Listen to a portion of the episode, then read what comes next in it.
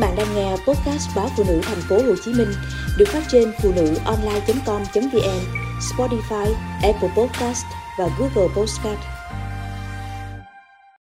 Tôi phải ly hôn. Tôi kết hôn khi còn rất trẻ. Sau 5 năm đầu hạnh phúc, có hai con, một trai, một gái. Cuộc sống gia đình rơi vào khó khăn do chồng tôi thất nghiệp. Mọi thu nhập chỉ trông cậy vào một mình tôi – đã vậy, anh còn sinh tật rượu chè, gây bao nợ nần. Thời gian đầu, tôi cố chịu đựng, cũng nhỏ to khuyên nhủ, mong anh tu tỉnh tìm việc khác để làm. Hay ít nhất cũng sống tử tế, phụ giúp tôi việc gia đình, chăm sóc con cái, để cho tôi yên tâm đi làm kiếm tiền, đưa cả nhà vượt qua cơn khó khăn.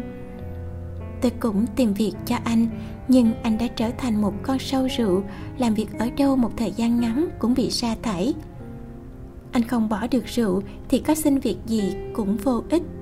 Lúc đó, tôi dự định ly hôn, nhưng người thân bạn bè đều khuyên tôi nên nghĩ lại vì tính anh hiền.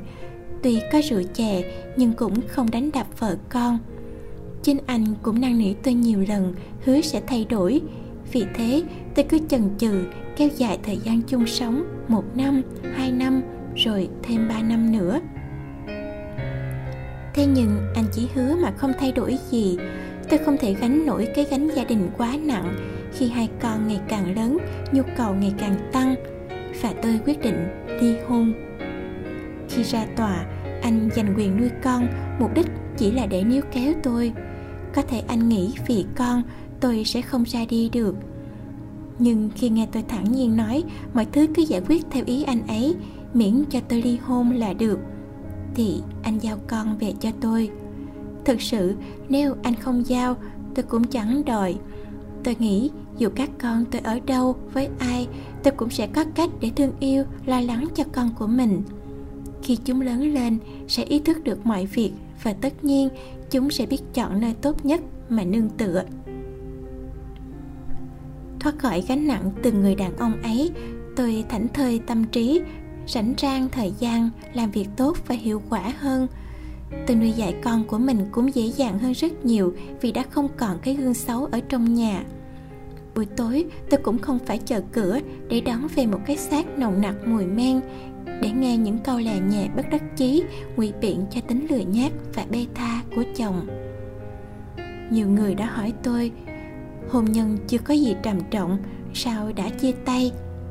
Tôi hỏi lại thế theo bạn, trầm trọng là sao? Tôi kết hôn là mưu cầu hạnh phúc. Khi đã không thấy hạnh phúc, tôi chọn ly hôn để được sống bình yên, thanh thản.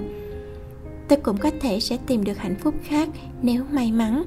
Nhưng cho dù không còn cơ hội để đi tìm hạnh phúc khác, thì tôi cũng phải rũ bỏ cái gánh nặng hôn nhân ấy để tìm niềm vui, ý nghĩa cho cuộc đời mình theo một hướng khác.